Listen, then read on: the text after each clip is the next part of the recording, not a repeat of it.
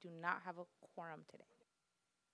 Thank you very much, trustees. Uh, I'm actually going to, in the uh, vein of efficiency, turn, turn it right over to uh, our team. So, uh, this is the first, as you know, of our um, education sessions. Uh, we're excited about this. Uh, uh, point of fact, just a, a wee bit apprehensive, uh, just as we sort of fill this out together. So I'll, I'll, I'll ask your indulgence on that. But I also want to thank uh, uh, both David and Karen for stepping up to the plate.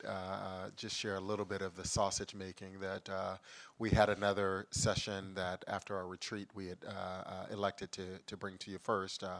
But one of our providers, Dr. Swift, is active in her clinic right now, and we didn't want to take her away from that. So we, tr- we re- reshuffled the deck, and um, and David and Karen were up next. And as I said, they were they were. Um, uh, with just a minor amount of arm twisting, uh, stepped up to the plate, and so um, um I, I, wanted to publicly thank them for, for their willingness to do so. Uh, yeah, thank you very much. Um, and so today uh, they'll bring to you our first uh, um, uh, board education uh, at your request, and this is uh, focused on uh, the sort of the industry transition from fee for service to value based purchasing and sort of the, the trajectory that that's on, what it means for us, and, and what sort of things are already on our horizon or, or, or that we're already doing or on our immediate horizon. So, with that, I'll turn it over to David and, and Karen, and you can take it away. Uh, thank you, Delvecchio. Karen and I are Karen and I are delighted to be here to talk about this subject with you. It's actually quite interesting. Uh, obviously, it's educational session, so let's have a nice dialogue. Um, it confuses us, so don't don't worry about asking questions. Okay, it's it's it's pretty interesting. But anyway, we want to give you a good overview of uh, what it means to go from fee for service to value based payment, um, what it means to us, and what we're doing about it. I think everybody's familiar with the term fee for service, meaning you do something, you get paid. Okay. And what's occurring in the industry is um, a whole range of modifications to those payment mechanisms to incent various types of behaviors. Okay, so up here, um, a lot of different um, programs and, and acronyms. Uh, MSSP is Medicare Shared Savings Program. You'll, you'll see a lot of these programs actually started with Medicare who introduced um, they went they introduced the payment program back in the 60s and converted to prospective payment uh, in the 80s and then to uh, introduce the concept of uh, HMOs in the 90s. And essentially, what they've been doing is trying to make sure that the government gets good value for the money that they're paying for health care. And value means not just that they got care, but they got good care. Um, and patients were happy, uh, error rates were down, it's done efficiently. So all, all kinds of programs to do that. So, but most of them happened with gov- with Medicare. They're then expanding to um, commercial payers like Blue Cross, and then now to um, Medi-Cal. Um, so this is just to show you that there's a whole range of things out there. Now, the ones that affect. Mm-hmm. You said we could ask You can. Yeah.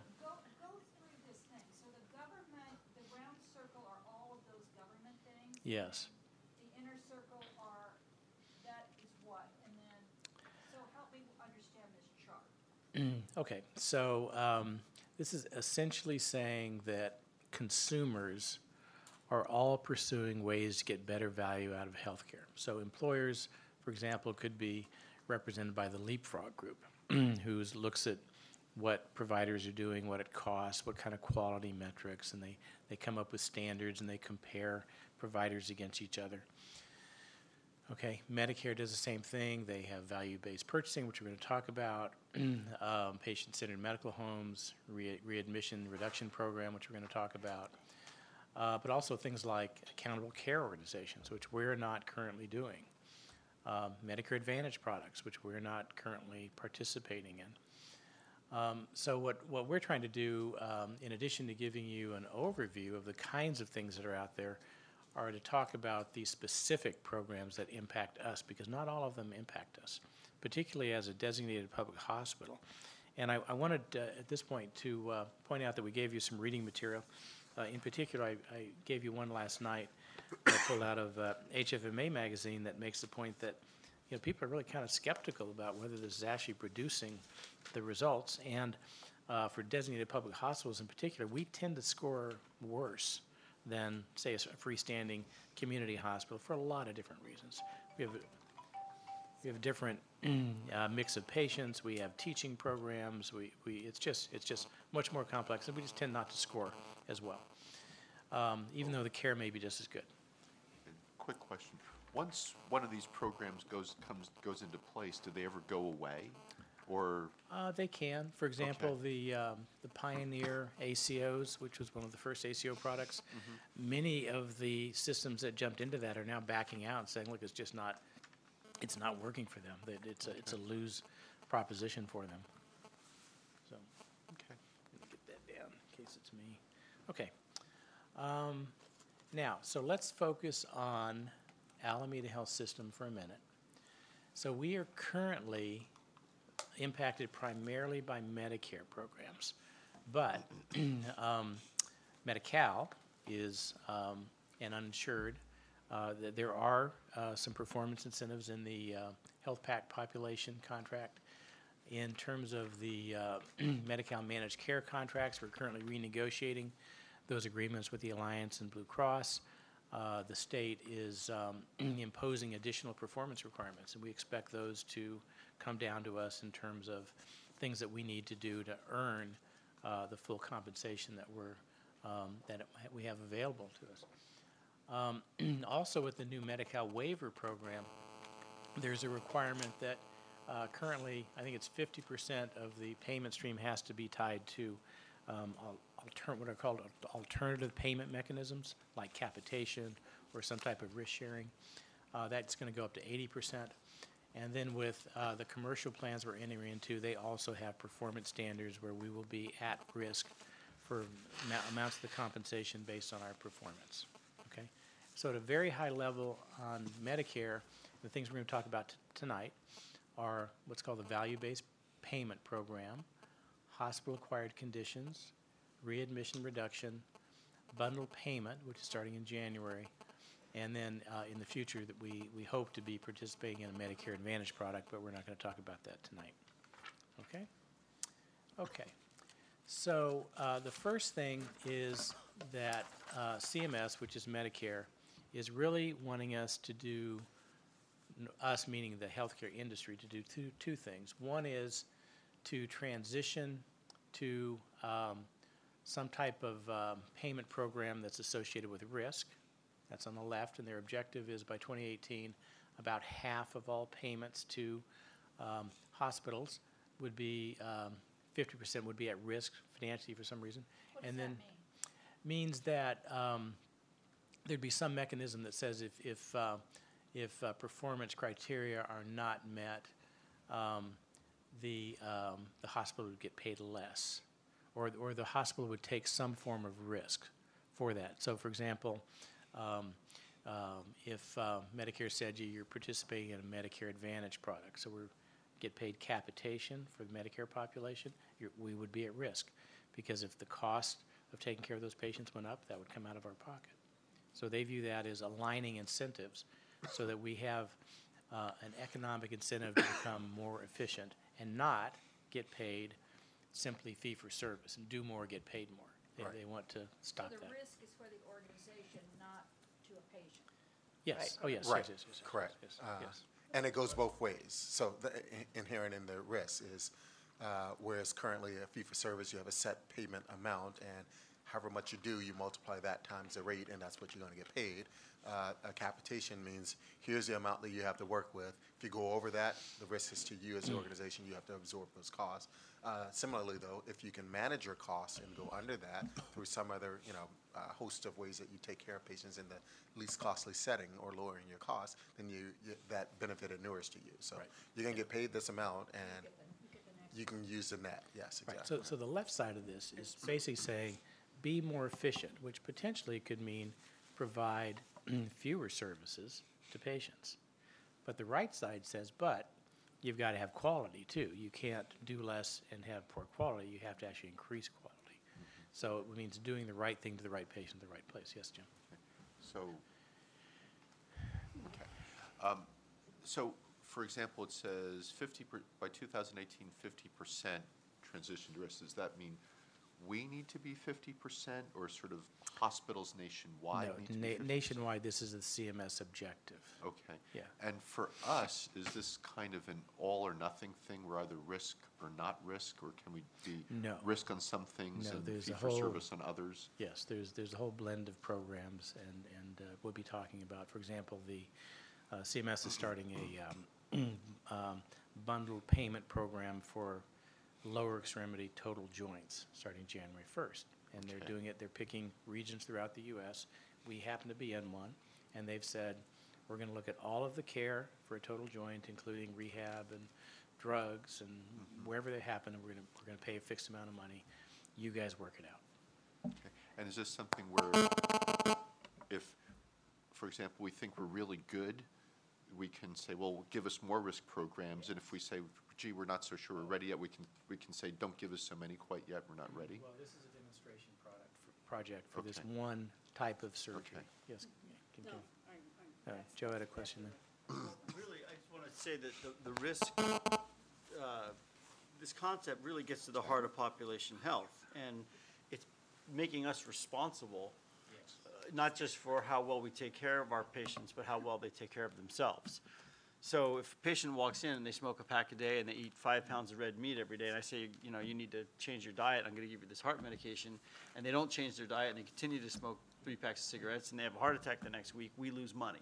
Yeah, and to that point, that's why it's so essential that the prevention field and the healthcare field are combined together because the other part of it is this is from the hospital POV point of view, but the other part of uh, ACA is that there are so many community centered programs and public health things where there are natural fits with the healthcare system. So those guys have to pick up some of that slack Right. with, uh, with coordination from us. And, and I want to ask this, um, you, had, you alluded to this earlier, David, our population. I mean, we, we treat the homeless, and they are decidedly less healthy because they don't have a home. Um, do public hospitals get, like, do we start at a different place on, it, it, it, we, we already know that we start, our- our starting line is further back, and we have to get to the same finish line. Do we get points for the fact that we serve everybody? And, yes, as we do. opposed to a Sutter? Yeah, uh, we, we, d- particularly as a de- designated public hospital, we get lots of points. But will we get points care under this new risk system that if our population isn't responding as quickly to Yeah, so, achieve so- better health, health outcomes than a Kaiser or a Sutter? Right, so yeah. the industry, all these payment mech- mechanisms go to great lengths to sort of normalize for variances in populations in terms of the demographic mix, the severity, the acuity of the patients. It's called the underwriting process to make sure that the payments you receive reflect the risks, quote, that we're taking for that particular population. But your, your original question is very, or statement is very insightful, which is, yes, all of these programs are intended to ease the health care system away from fee-for-service and toward um, an environment where we can uh, engage in true population management, which is taking responsibility for set groups of populations, managing that risk, ensuring that people get to the right place and at the right time. So David, did I, did I understand you to say that we, we can in fact reduce the prog, no, uh, eliminate programs, if, but we have to improve the quality of whatever we maintain? We, we have to demonstrate uh, improved outcomes and patient satisfaction and patient experience. Okay. which Wi- is- With programs we elect to keep, or, or we must maintain what we currently have? You're not required to maintain what we currently have, and we can actually add programs. I- Okay. I think what he said was you could reduce the amount of k- services you're providing to the patient, because you're moving away from fee-for-service. But the value of the services you do provide needs to go up. I think Yeah. that's what, Yeah, the, the classic example. so the idea is you um, wouldn't come to the doctor as much, because when you get to the doctor, they're doing such a good job that you don't need to come back. I see. Okay, the, I the see. classic example is, um, since hospitals currently get paid fee-for-service, doing something to somebody. Um, we, we typically, for example, would not hire a pharmacy tech to go visit people in their homes, open the medicine cabinet, get a list of everything that's in there, and ensure that they all match up. Because one of the big reasons for readmissions is poor medication management. Under capitation, it might make every sense in the world to do that. I see. I see. I guess, and conversely, it may be that, well, oh, we're gonna give you an X-ray and we're, Yeah. and, and we're gonna give you a blood test, we're gonna give you this and that. But under the new scheme, maybe, you know, we only really need to give you a blood test to start, Yeah. and that may be more than enough. Right. So. A- a- And I'm not a cl- clinician, and Dr. Swift couldn't be here, but um, I've talked about this, and there are many examples of um, the correct clinical protocols, and that sometimes we just say, well, you know, we'll just do this because, you know, it's there, or, or, you know, there's lots of areas where we don't follow the best practice. And it results often in not only additional costs, but Harm. lower outcomes. Mm-hmm. And the other thing is that there were, like, there, there were penalties and incentives or rewards tied to earlier process measures, like, we did this, this, this, this, this, and you would get credit if you did this. And they don't, now the amount of process measures, what, what you're doing is going less. It's much more on outcome measures. Whether you do 20 things or you do two things, are you getting the right outcome? And that's where that uh, sh- uh, you know, the proportion is shifting. So we can't be just saying we are doing this and we are doing that. We have to show. Can I just ask, um, and, and I'm sorry to bog you down with these questions, but when I read the other, the other um, agenda, I mean, the other companion pieces that you, I, I, I saw the creative way in which they're trying to ease hospitals into this. Um, but it begged the question for me, it's like, so there were a couple percent here and a couple percent there on, on both ends. Do we know of another country or another healthcare system where they, I mean, maybe there isn't one because everyone else who's smart is single payer, but um, is, is there another system where we've switched from fee for service to this value-based care? That's a great question. That was great question. I don't know, actually. I don't know either. No. Perhaps Singapore, but I, I wouldn't know that for certain. Uh, they may even be single payer, but I'm not sure. But I think, I think the anomaly of fee-for-service medicine, particularly for higher end services, uh, or higher cost services is, is really more of a Western American healthcare system thing. Yeah. So probably a lot of other systems haven't been as challenged with the cost of care uh, uh, relative to the quality of care. Because, you know, those, those slides, and we talked about some at the retreat of, of the um, per capita costs that we have in healthcare versus the outcomes in terms of broader public health outcomes of longevity of life and quality of life. And we are so far off the radar there that, that I think it's something that's unique to us that, you know, a lot of other places aren't struggling with. Okay, so uh, these are the Medicare programs, and the ones we're going to be talking about are in purple. So hospital value-based purchasing, readmission reduction, hospital-acquired conditions, and the joint replacement model. Okay, but there are other ones out there. Okay, now before we talk about them, so it's important to realize that for most hospitals, this is a loser. Those, those programs combined are losers, even though The purples are losing, what, what do you, I'm sorry. from, for most hospitals nationally, and, and, and fundamentally what they do- generally do is either um, take money from everybody, put it in a pool, and then redistribute it, or put a certain amount of your compensation at risk based on performance outcomes. Most hospitals are, like seventy-two percent, are losing money in David, I, net. I am a really remedial learner, Okay. truly I am. Okay, So, will you go back to the colored slot, the sure, purples? yeah, yeah, Okay. yeah. So you said that um, you're going to be talking, that met, these are all Medicare Yes, programs. yes, You're going to be talking about the deep purple ones. yes, Okay. yes, these three. So the question I would have on this slide, are the deep purple ones what you're intending to talk to us about? Or are we involved with all of these? Or are we only involved with the deep purple ones? We, And, we are only involved, with the deep purple ones will be in this one in January. The rest of these we do not currently participate in, okay. and we're gonna be talking about these. And then we don't currently participate because we're a safety net hospital, or we haven't elected to, or Um, yes to I think all the, of those. the larger part is, is, is sort of all of the above, uh, but the larger part is uh, that, and correct me if I'm wrong here, but I believe all of the blue ones are voluntary. So you, as an organization, can elect to participate in them relative to your sophistication around taking risks, your willingness to sort of explore these models, whereas the ones in purple are the Yeah. uh, ones that actually initially started off as sort of da- data collecting, so somewhat uh, volunteer reporting, that eventually became mandatory for every hospital that's still in fee-for-service Medicare, That's which we are. So is the, the la- light lavender one that we're going to get into, is that becoming a mandatory? That one's going to Yes. become mandatory in January. Mandatory. yeah. But just for certain. Just for certain parts of the country, and we happen to be in one of them. Okay. So it will be for us. These are all just for Medicare patients. That's right. So what's Yes. our ballpark Medicare reimbursement? Um, This is primary Medicare inpatient, and it's uh, between 16 and 20 million for each of the three hospitals. Perc- I- Yeah, I mean, what's the, how- what percent of our, of our reimbursement is Medicare? Uh, For Alameda Hospital, it's about 25, 25%. Uh, For the system, oh, for the system, it's, um, It's a little higher than, no, for the system, it's uh, 4 to 5%. Oh, Rel- okay. Relatively small. Yeah, no, maybe a little bit more, maybe six.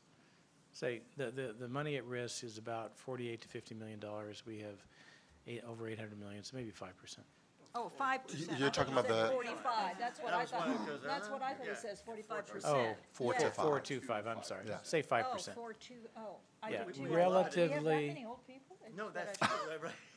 Well, Medicare also Alameda includes renal failure, so some of those people are Yeah. younger, but but you're Rel- right, mostly. Relatively small dollars compared to the size of our system. We'd like more. We'd like, yeah, We'd sure. like it to be at twenty-five Yeah. percent like Alameda Hospital. If our whole system mm. was there, we'd be doing a little bit better. So then, then what I'm saying is, if you take these three programs combined and look at them nationally, twenty-eight percent of the hospitals make a little bit of money. One percent, one and a half percent. Do they make more money? or less? They get, they get paid more than they would have otherwise.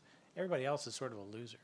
Okay, but we're talking about, I- I'm trying to understand this, so we're talking about the, the people that are losing the money. Yeah. Let's say we, we're one of them. We are, are. Yeah, yeah. Okay. It's losing the money of four to five percent of the budget For us, yes. for us. No, Yeah. no, no, no. I'm saying five percent, that they use the dollar amount five percent to compute. I'll show you how this works in a minute.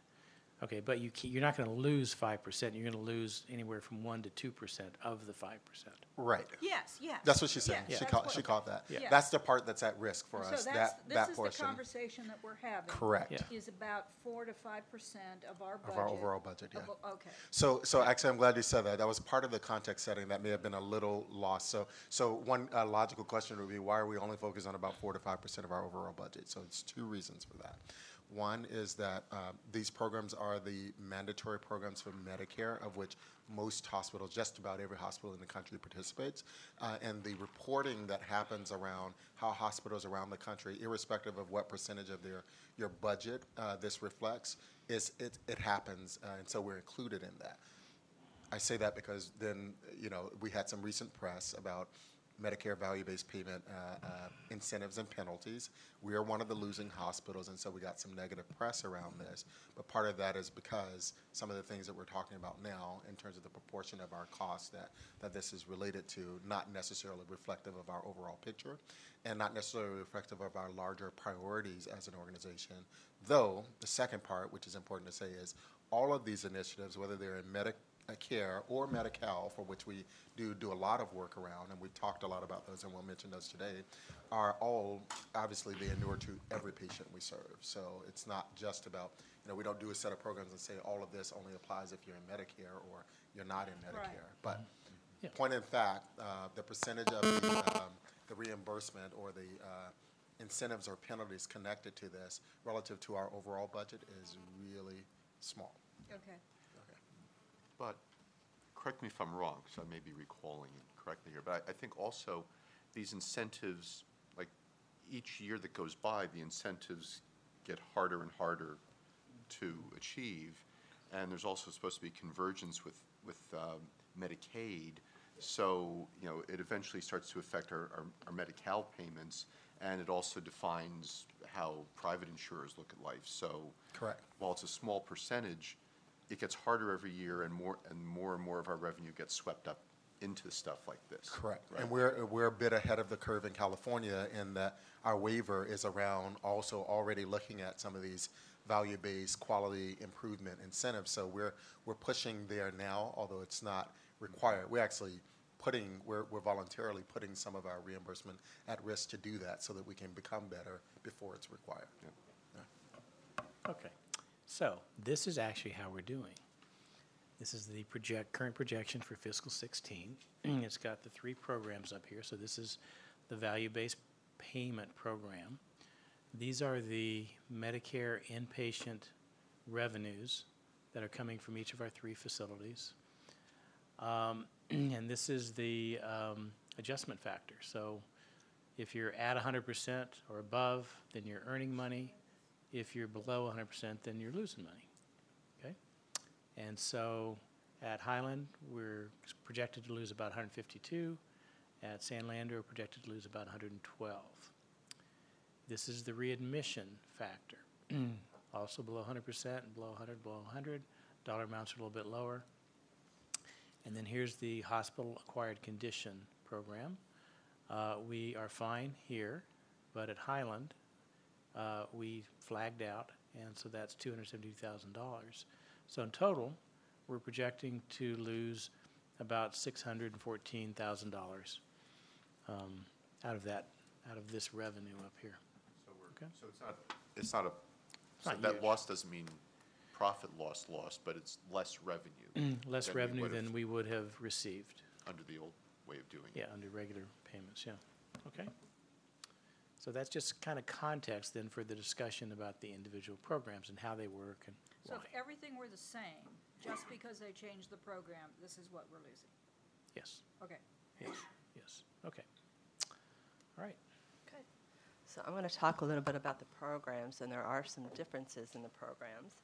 So the hospital value-based purchasing program is really a payment redistribution program. So, so it, it takes a percentage of our future increase. So it's not cutting into our, our operating um, budget. It's, it's, you know, a raise, if you will.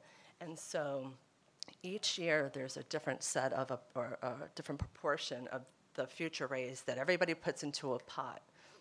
And then the pot is redistributed based on how you perform. And um, without getting into a lot of detail, and, and I, I was saying earlier that the, um, the programs are, if you saw the reports, they're very complicated and they use regression models and square boxes. Um, but it's important because this is the only program that I'm going to talk about that actually takes into account um, low performers. Um, okay. But Karen, y- I, I, I'm, I'm, I confused something you said at the beginning. Okay. Th- We did in fact lose six hundred and fourteen because the program changed, and we put the money into a pot. So, so, so that six hundred and fifty-six thousand dollars is three separate programs. Six hundred and, okay, So, so Okay, I'm okay. talking right now just about the value-based purchasing all program. right. And then I'll talk a little bit about the readmission and a little bit about the hospital acquired condition program. Okay, so you're talking about for Highland, the loss of the hundred and fifty-two thousand. Correct. And- Yes. and then- and the, okay. Correct. And so Alameda made some money, and then San Leandro lost some money in this particular program. And that was because of, I'm going to tell you. oh, you're gonna tell us. So you're ready. That, that's Okay, okay. I had a little you. Conversation about that. Okay, I'm with you. Okay, so um, there's a little bit more information that I want to put into context. So, so when you look at why is it that we want um, to participate, and from my perspective as the patient safety officer, um, you know, I'm focusing on what is it that we can improve, and the value-based purchasing program actually gives us um, the ability to measure um, pretty, you know, uh, um, like the, the, the issues that could be problematic for us that we can fix. So, and I'll talk a little bit more about that. But really, um, from my perspective, it's the right thing to do. So it's not really about the money, as you saw in the earlier slide. It's really about, um, you know, having a program and being able to benchmark. So what I want you to take away from this slide is um, what was talked, uh, talked about a little bit. So, so what we do when we put our, everybody puts in our 1.75%, um, this is the distribution. So some people will lose all of the money that they put in, um, and other people will take away double what they put in based on how they perform in the different domains. And I'll talk about the domains in just a little bit. All right, so you can all see this. Um, what I want you to take away from this, and this is in your packet, um, Dave and I will, will kind of chime in. Um, but the important takeaways from a report like this is it gives us information about, about our value-based purchasing score estimates. So, so the way the program works is that we have different domains. And so by domains, I mean we have a process domain, so that's our core measures. We have a patient satisfaction domain. We have an efficiency domain. Um, and then we have an outcome domain. And so each of the domains is weighted differently. And um, so bec- it's weighted differently, so we get a score for how we do. And then the weight of the score is actually given to us. And the end number is that bottom, and I apologize that we can't, we can't do this. That bottom, there we go, thanks. Uh, that up the top near CHA, keep going, keep going. Right there, that gives us a percentage. And so that percentage is where we fall on a graph, so the graph below. So, for example, for Highland Hospital, after they looked at all of our performance in the domains and how the domains were weighted, they came up with a percentage which was 13.79%. Okay? So the red line on that graph is at 13.79%. So compared to everybody in the United States, that's where we fell on a scale of 0 to 100%. So um, that's fairly low down the scale. So when we're talking about what our performance looks like, um, there's a dot on that graph, and the dot is the break even point. And that break even point is where, if we go beyond that, so if our red line was beyond that dot, we would start making money. So, and the goal is to get as, as close to 100% as possible. So, you just received um, one of numerous, numerous reports. So, they're very complex, and there's different, different ways you can earn points. I think what I want to point out for this type of report is that the way you get points is based on how you perform um, next to the best of the best. So I'll give you an example. So in one of our measures that falls in the process measure, um, it would be, you know, do we um, do we remove our Foley catheters within 24 hours? We may be, for example, at 96% of the time for all of our patients. We're doing that, but because the benchmark and the best of the best are doing it 99% of the time, we don't get any points for that. So in some regards, the report is a little deceiving because it doesn't mean that our patients aren't getting, you know, 96% of the time they're, they're getting um, the care that they need. But what it means is, is that we're either not improving or we are not anywhere near the best of the best, and we will continue to be penalized unless we improve or we get better and are at the top 10% of all hospitals. So the bar is extremely high. So, so what would prevent us from being the best of the best?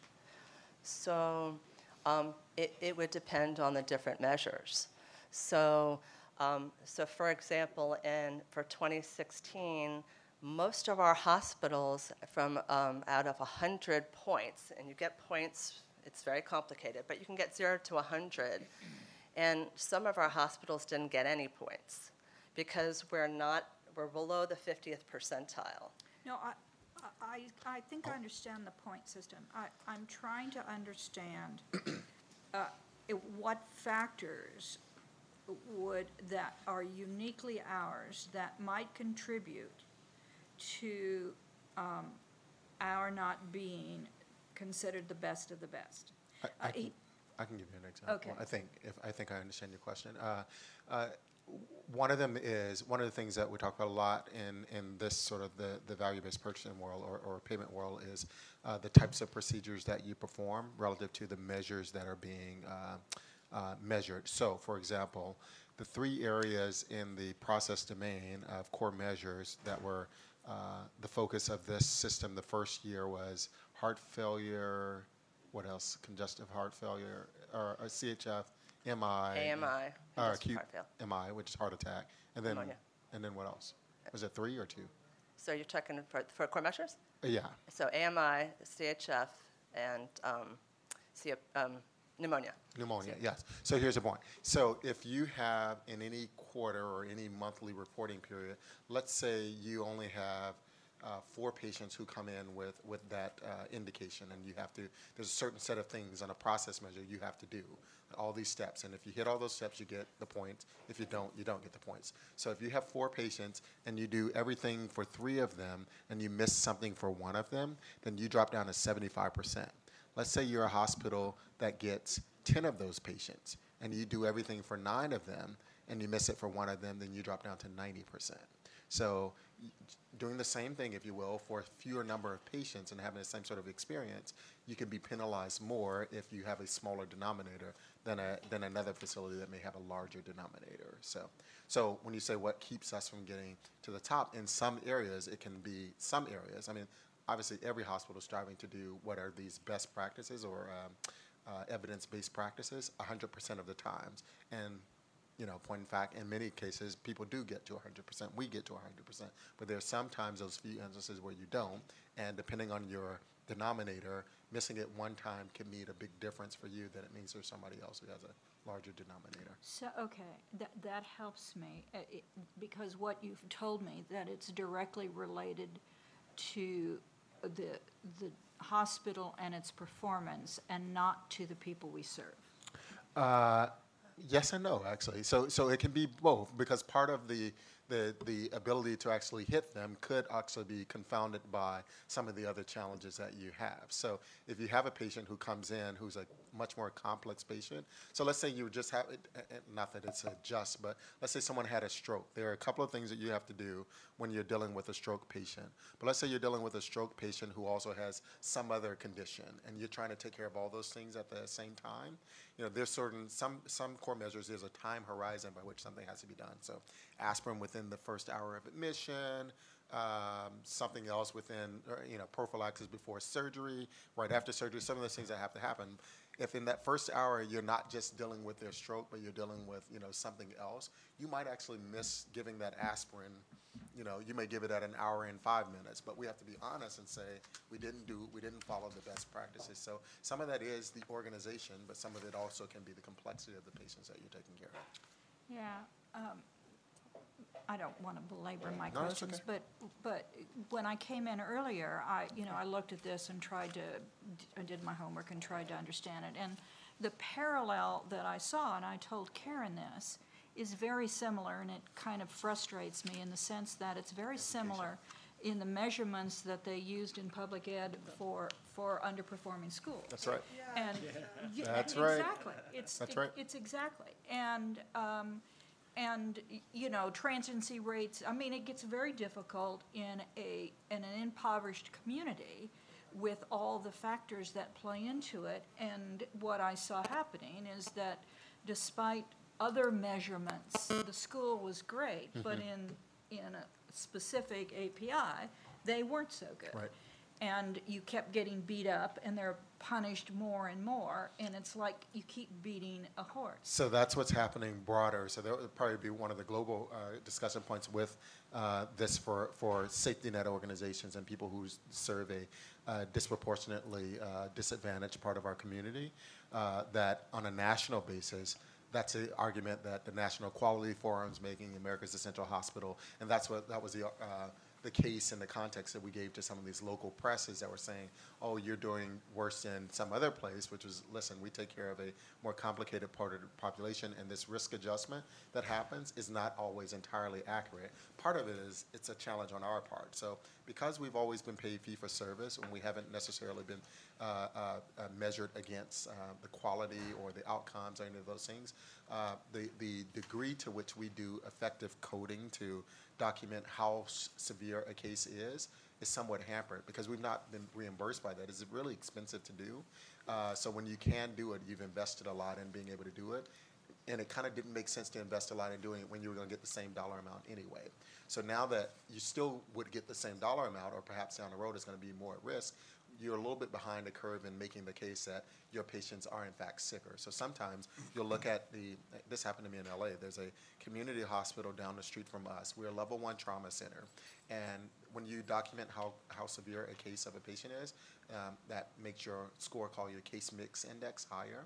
This community hospital had a case mix number that was index that was almost twice the number of ours, and they didn't do any of the complicated stuff that we did, and they didn't take care of a challenged patient population. But what they did was they had effective coding because for them, their billing from commercial payers was always tied to that, whereas for us, public payers, you were going to get the same amount e- either way.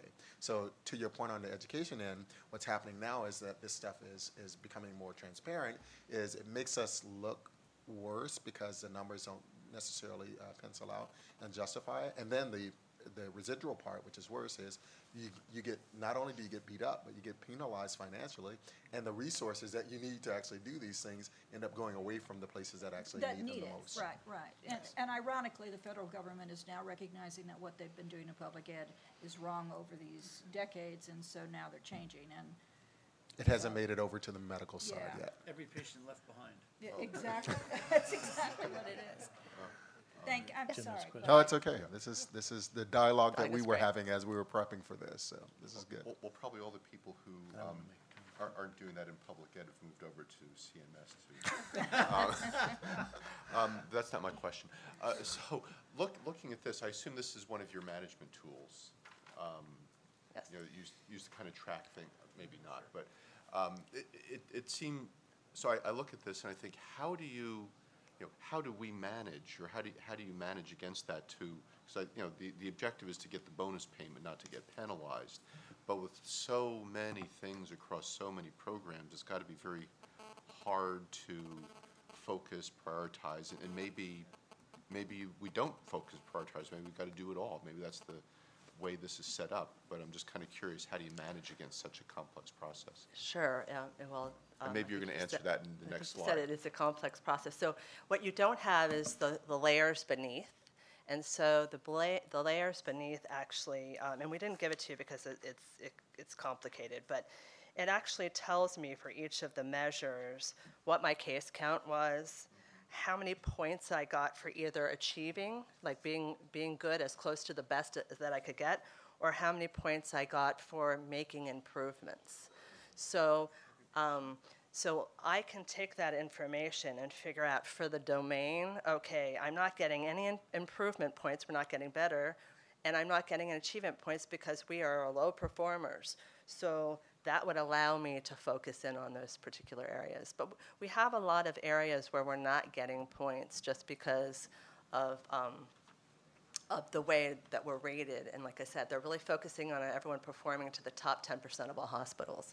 So, so how do you know, uh, uh, and I'm trying to do a bigger picture as opposed to the, the chart here. sure. How, how, how do you know and make the decision about the areas of, of improvement, re- the reduction of harm, that are outside of those things that are being measured? And uh, because those might be a higher priority. Let, let's say something that the staff is doing at a, at an 85% rate, you're concerned about it, but it, you're not getting any points for it. How, you know, how, how are you making those determinations about where you're focusing your time? That's- Because I recognize, given the amount of money that's involved, this is more of a public relations issue Sure. than it is a financial issue. Sure. And so, as a result, i it's a whole lot, uh, I think, easier for Terry to combat a public relations issue when you have shown all these measurements that are not on this Sure, sure. chart that have Sure. in fact improved Sure. in this, in the organization. So it, it is a great question, and I, I'm not sure if everyone has been, but probably most have been to our visibility room. So when we do our strategic planning, and I am asked on behalf of the executive team to look and make recommendations about where we're going to focus, we go through a fairly rigorous process. So we just don't use this information. This information is really late. It's coming very, very late in the game. So um, the process has evolved. So we have in the visibility room watch metrics that we are watching. So we have about nine to 10 harms that we ran data, and most of those fall in, and I'll show you, fall into the value-based purchasing and or to the HAC program. And so Into the before these, pro- uh, the, I'm sorry, the Hospital Acquired Conditions Program, and I'll talk a little bit about that in a second. So we strategically put those in our True North metrics. So when you see our composite score for harm, and you see, and I'll show you in a little bit, kind of, we have gone down in that harm. We have improvement efforts around all of those harms that are on that watch wall. So so, you know, um, one to two times a month, the executive team sits together. We look at the north wall, so we have a sense of where we are for performance for all of our harms in general. And we have a couple of harms that we know are problematic for us, so falls and um, hospital-acquired skin ulcers. Um, those are counted in here, but for us, we've prioritized really what we need to improve, and we've done it for each of the hospitals. So we keep our eye on the pulse of that, and then we look at that data. And so if there is a blip in the data, then the executive team would expect me to go and take a look at that. So this is just one tool of many, and my team helped the organization set the direction for harm based because we knew um, all of these harms that are listed here, all of these conditions are very publicly um, scrutinized. They're, they're driving our performance. It wasn't really for the money. It's, it's what people are focusing on. So we focus on that. So it's a And, and it's, it's actually, I mean, i- if you look at patient experience, that's going to make people come to the hospital. So if we're monitoring that and we're making the Yes. patient experience good, even if it's not being reported out, then patients are going to say, we want to go to Highland Hospital because they have a good experience. Or, you know, hospital-acquired infections, it, it, readmissions are, are not good for any payer. They're not going to be looked at by any payer um, something that they want to see. So if we can keep hospital-acquired conditions and infections down, then pe- payers will say, oh, good, we want to send our, our um, insured person to that facility. So it's, it is PR, but it's also really a standard that, a- and by monitoring these things, we can make sure that our staff, everyone who's in, in contact with, with patients is, is recognizing the things that they need to do to have the, the most beneficial impact. The, uh, the other uh, aspect on here, I think, is the uh, systems, because organizations that have a um, well-built, well-functioning electronic health record are able to build these protocols into the system, and if something's not occurring, it flags. Uh, In our case, if we're doing manual documentation, uh, even if we do it correctly, if we don't document, fr- from this program's perspective, it didn't happen. Okay.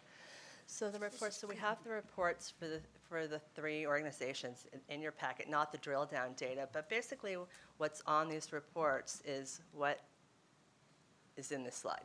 Uh-huh, okay. So, so that's, that's kind of the high level.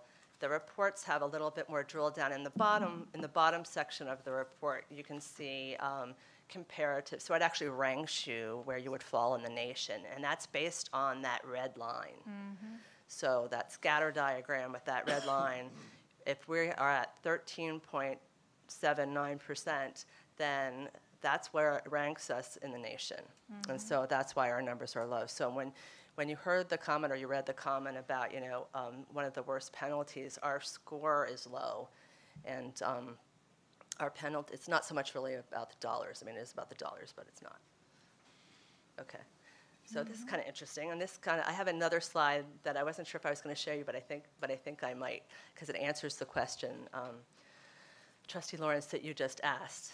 Um, so you know, how do we perform, and how do you know what to look at? So this is Highland, And then this is San Leandro. So San Leandro's score, percentage score, is much higher. It's 24 point something. So their uh-huh. line is closer to the dot, So they're mm-hmm. less mm-hmm. from break even. And then Alameda is is mm. 34.56 or something. So it's right around the dot. So it's mm-hmm. it's actually you know right where it needs to be. A little better performance. And it's going to be taken home taken home some money. So um, I won't get into a lot of detail with this, but I think the takeaway from this slide is just, um, and I think we've talked about it, the, um, the, the ball is moving. The, there are a lot of changes going on. And um, uh, value-based purchasing is evolving. So if you look from, um, from payment uh, fiscal year 14, um, Fiscal year 14 is using older data, and I think that's another very, very important point, is that the data for some of these reports is very old. And um, so in 14, they're using, um, you know, probably calendar year, um, actually in 14, some of the data went back to 2009. So in these models, your data gets diluted. So if, for example, and you'll see when we talk about the efficiency measures, all of the hard work that Dave and his team, the executive team, has done around uh, financial efficiencies and cutting costs will not be reflected in this in, in the fiscal year 2016 numbers. That won't come out for a while. Um, so that's that's one of the problems with that. For fiscal year 16, you can see um, the breakdown of the um, the different domains, and I'll, I'll talk about that a little later. I won't get into the detail of that, but some of the metrics are shifting and moving.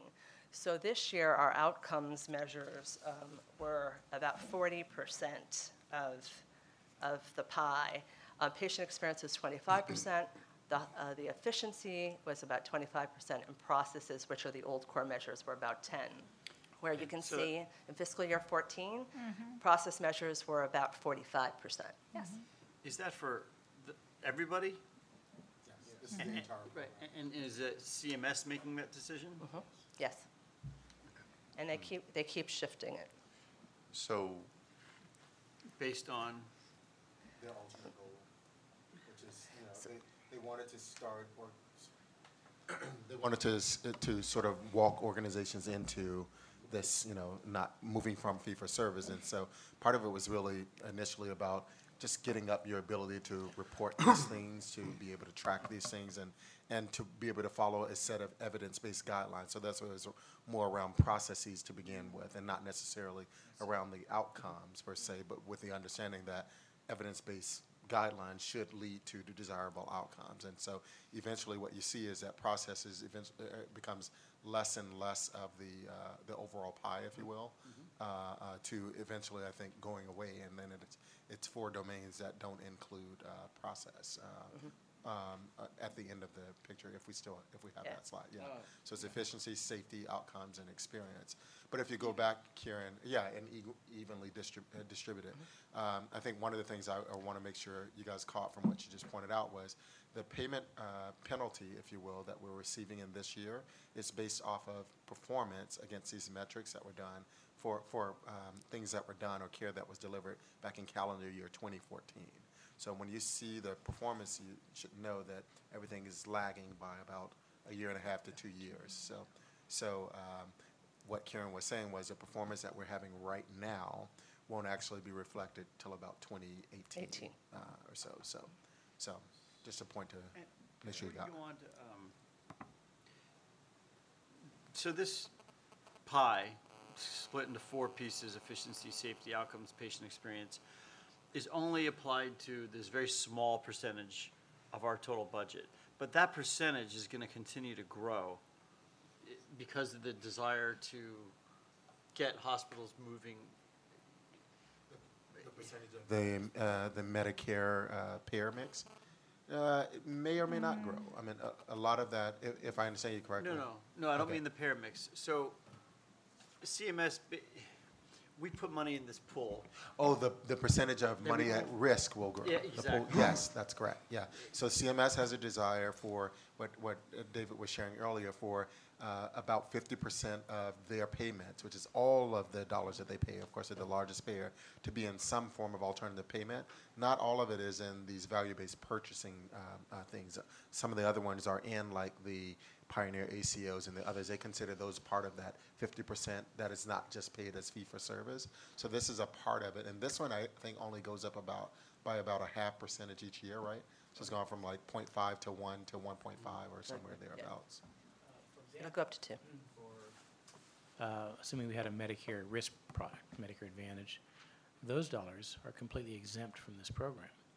Because by definition, the provider has decided to go 100% at risk for those patients, so they don't count here.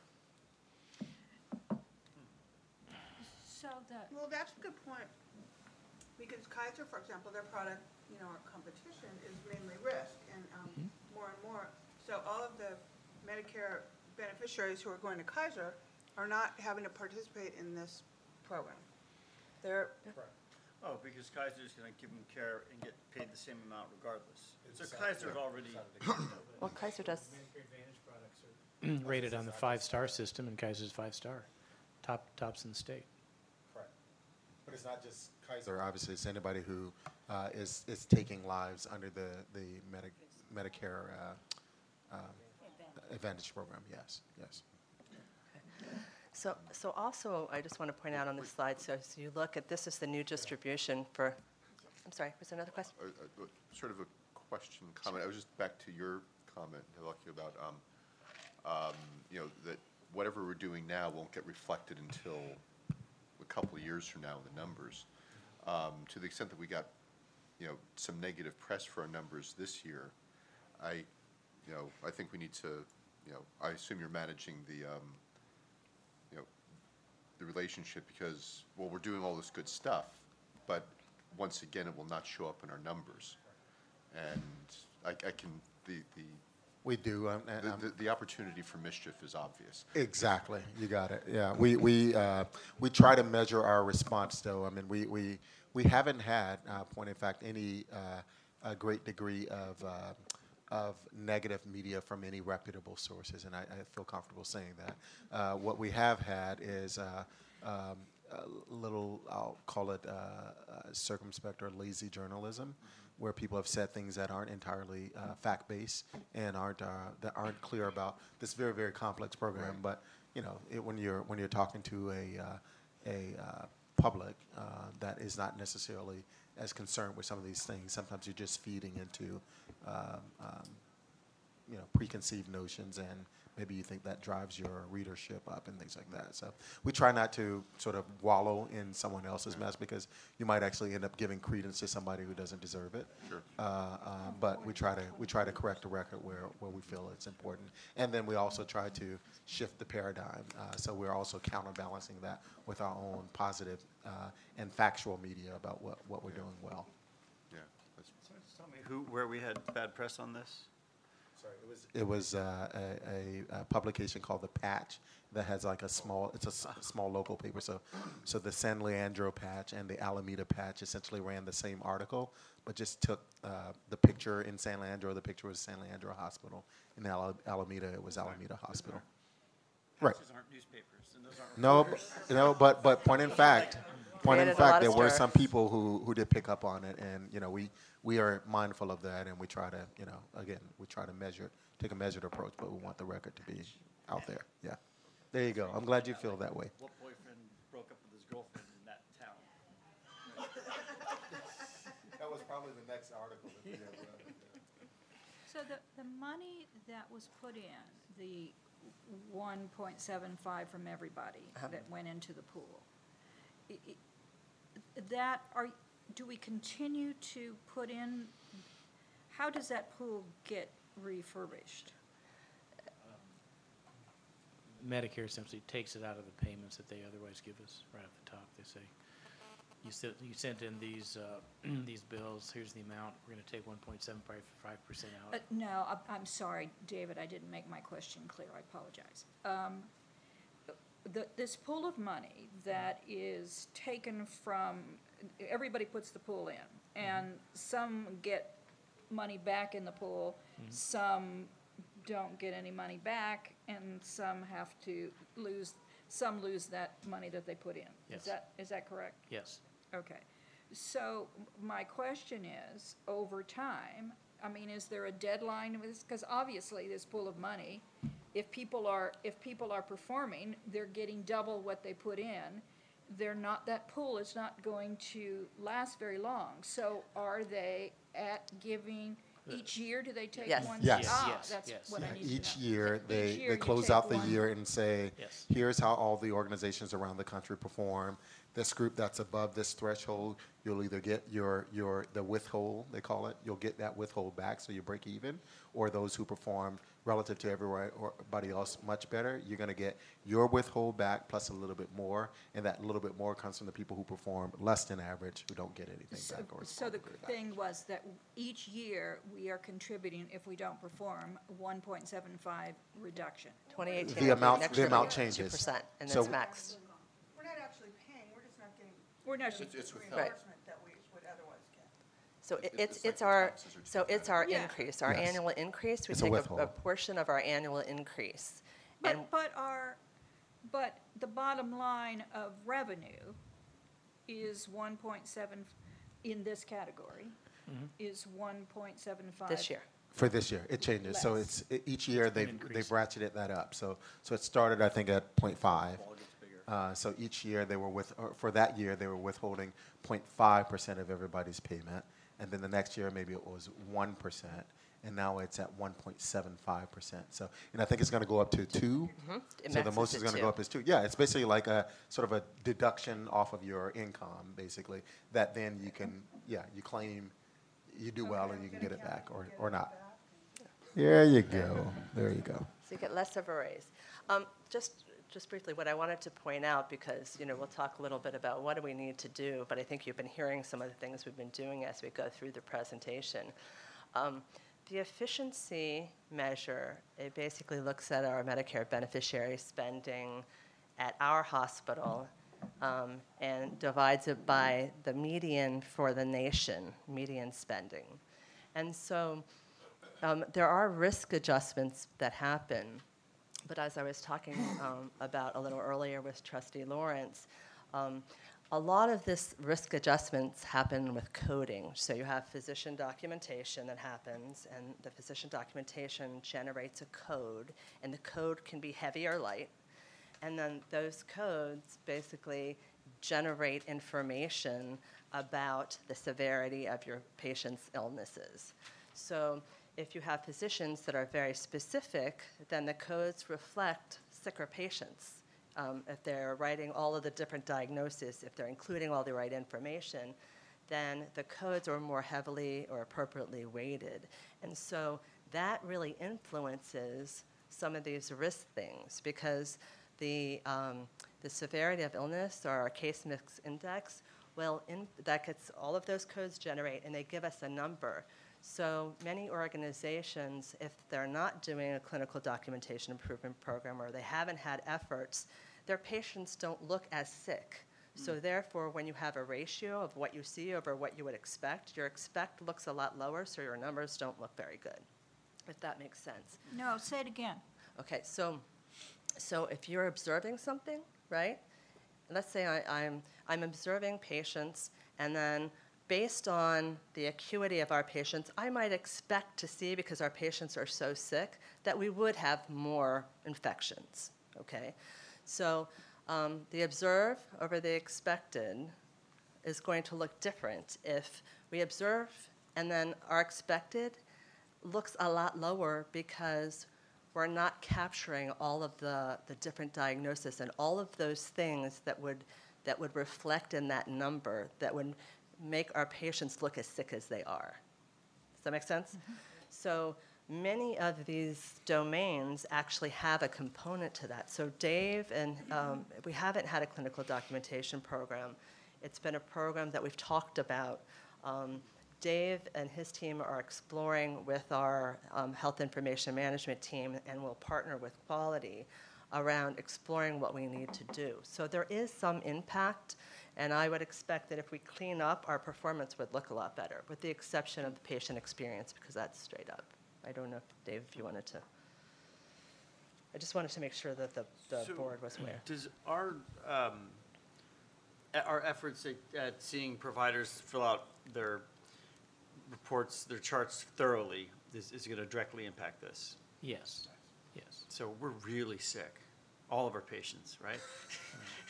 So, well, if you look at our numbers, our patients don't look as sick as they really are Right. on the number. Yeah, so we really, really need to, to focus on that, and that's gonna help us. Yeah, it, it's going to help us. It'll help us with our billing. It'll, it'll help us all the way around.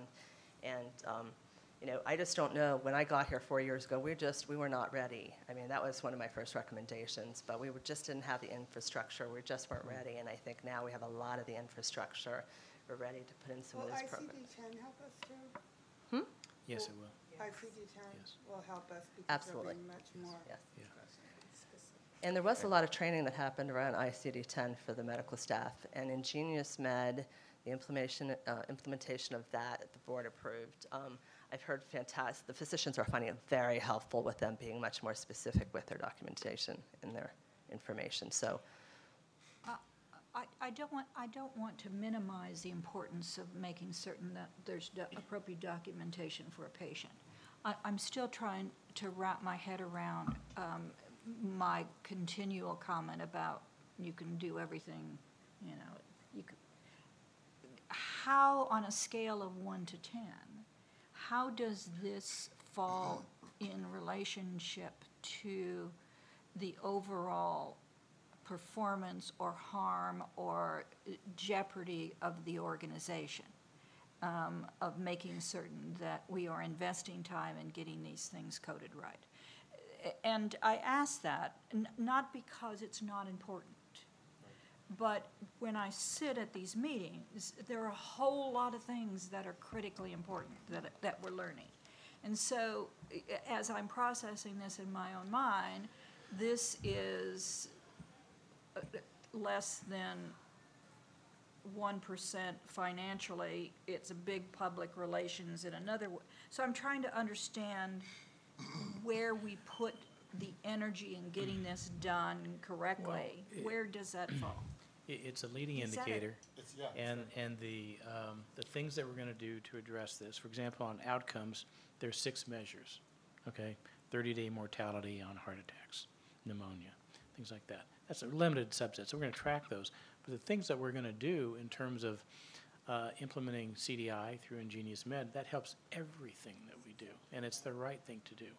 And it's gonna become more and more of an issue because, y- yes, Medicare is relatively low, but this is gonna come into Medi-Cal, and Medi-Cal is huge for us. This is giving us a chance to get ready for it. And, and the bar raises, right? Yes, the The bar bar is gonna step up. So, And so- then we're gonna be hundred percent at risk for these programs. I was gonna say, So that's the last Your part. answer The then la- is that it now moves to a, to an eight, nine, or 10 of uh, It- organizational priorities. It takes on an increasing uh, degree of importance for the reasons that, that David was just pointing out. Okay. So as we move from fee-for-service to these risk-based models, uh, the thing that uh, David was talking about earlier that insurers do, which is to make sure that when you set that rate for how you're going to be capitated when you take risks, uh, that rate needs to be informed by the, the community rating or the real uh, tr- true uh, extent of the risk that you're taking. So you don't want it to be based off of a a a uh, let's say, a more well or healthier patient population than you're actually experiencing because you're going to lose your shirt right away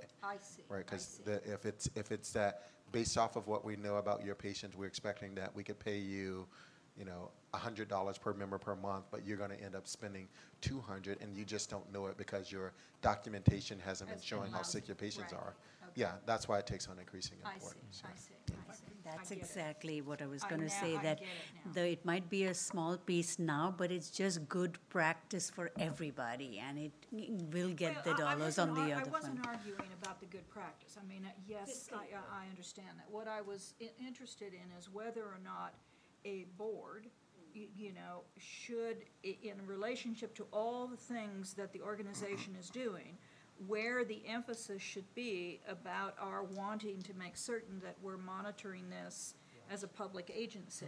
That, that was Yeah, And I think you're, Why? yeah, you were saying like, if it's just, if I heard you correctly, if it's just a matter of, you know, PR, good or bad or indifferent, like we could deal with that, but if it really doesn't have any material impact relative to all the other things that you have been hearing about, that we are saying is absolutely important we should take that in that context. And I- That's right, that's what I'm I saying. think you're right. Um, The only reason it ratchets it up, again, is because of where we're going. Got it. And to, to this, the purpose of this. And so doing it now, getting us ready, because I see. I Yeah, see. yeah, it Okay. makes sense, because I think if we wait until it is a big issue, Then and we're it's not too doing late. anything, Yeah, then it's then too we're in really big trouble. Right, right. So now's the Okay. right time. And if I could just jump in, I get the, the bigger, bigger picture beyond AHS is the health of our community, Oh, of course. right? And of so course. the beauty is if we are aligning to provide a healthier community and it will help strengthen our bond with the public health department, I, I hope. Yeah, but the then- question, Joe, is tell me something that we're doing that doesn't, doesn't affect that. Tell me something that we're doing in this hospital that isn't affecting the health. the com- So what I'm trying to, to determine, and I think that's the role of the board, is to make certain that we are focusing on what I call the high payoffs, the things that are in fact going to be the best for our, for the patients and for the community. Because we cannot keep doing everything mediocre. We have to be able to do things, I'm not saying everybody's me, I didn't mean, but I hope people understood that. Um, But we've got to be able to focus on, Right. on those things that are gonna be the highest payoff because the staff cannot do it all. Right, but I think the, the lost, one of the lost goals of the Affordable Care Act, in those thousands of pages that nobody read, was trying to move our country to a place where our medical providers, our hospitals, and our doctors aren't just interested in collecting a fee, but are interested in In the them. long-term health of the community. Yes. And, and so it's a philosophical shift that we're having to, that these brilliant people are actually implementing. A- And, so, you know, like I know the public health department has all these programs, and all these people interested in population health. I don't know how closely their work is aligned or in the past has been aligned with AHS. So for example, when we're sitting at a meeting with Board of Supervisors and Alex Briscoe and hopefully the head of public health, we're seeing that our initiatives align with the public health department's Yes. initiatives. Out in a community maybe where we see there's really poor outcomes, and maybe that's the community where we consider opening our next primary care clinic because, you know, the county recognizes that that's a need there. Or where we fund a nutrition program in a school because that school's, you know, nutrition outcomes are, are, are, are askew compared to the rest of the county. So I think that alignment is the big picture.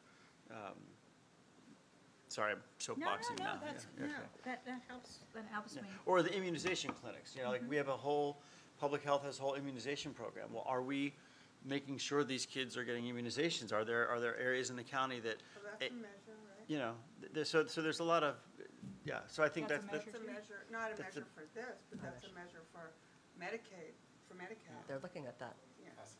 yeah, They are. so. Um, So if, if I could just add, um, we're using this as the example, but there are so many more implications for the data. So as far as the clinical documentation program, and so, so from my perspective, I have been in healthcare organizations where the data really wasn't reflective of the care being provided because of the clinical documentation issue.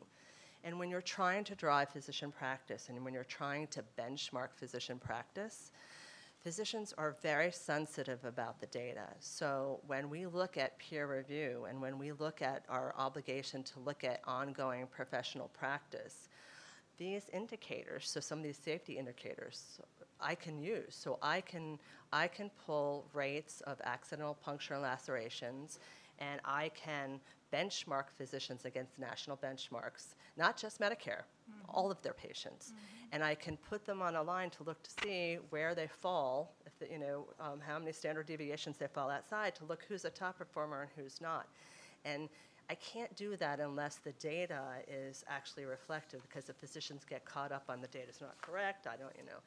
But when the data is clean through that clinical documentation program, then they're like, okay, this looks good. What, why am I an outlier? Or why is Joe, um, you know, his practice um, having better outcomes than mine? And that is a whole dialogue Yeah. that opens up. So this is one piece. But I, I- I have been in organizations where they thought they had a problem, and when we looked at the data, you know, the patients, we thought we had a lot of patients who were dying who shouldn't have been, and when we actually looked at the patients, these were end-stage cancer patients that physicians just weren't putting down enough information. So it looked like they shouldn't be dying when they should have.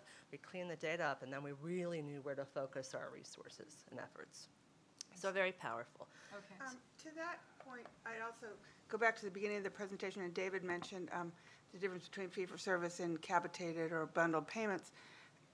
This hopefully would reduce the physician need eventually, or the caregiver need to order multiple tests and procedures and, and, and, and in- interventions for each patient, because, you know, by knowing exactly what the benchmarks are and uh-huh. knowing what the, the best quality for a certain condition, it would really help, help our, our physicians to provide the best care. An excellent point. Yep, that's a great point. When you look at the efficiency, that's exactly what happens. So, so you can look at variation by provider in terms of an episode of care.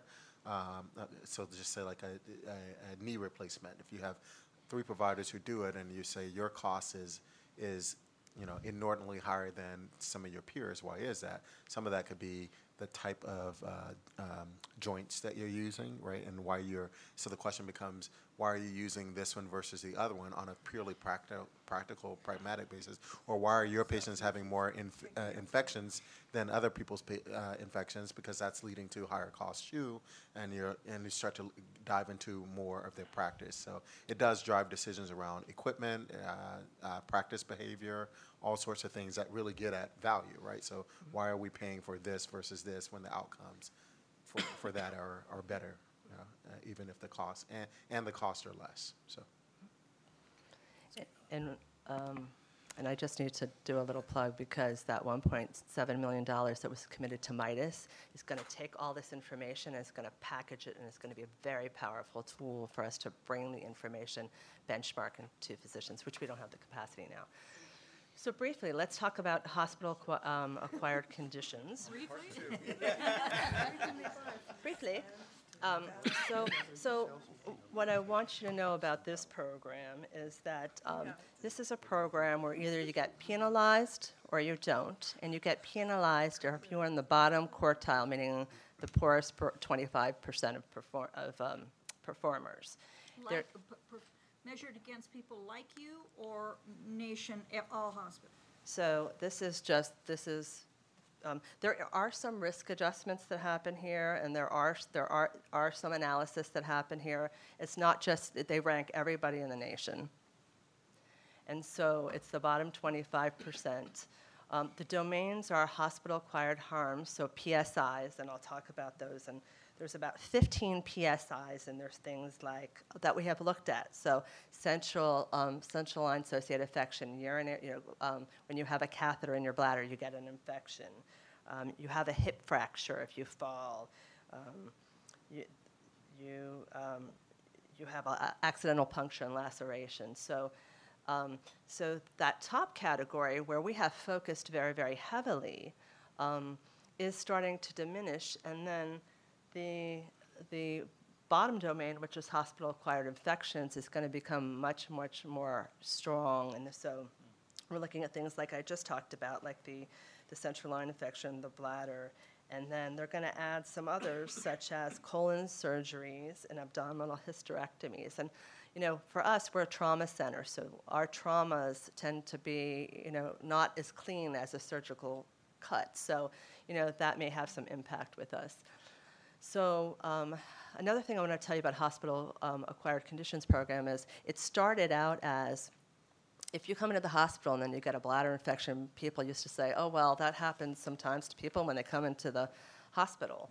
And so if you were in the hospital, let's say you came in for back surgery and you got your code for back surgery, if you, if you got a hospital acquired condition, a heavier weight would go on top of what you came in for, and then you would end up getting more money because the person actually got an infection because it required more resources.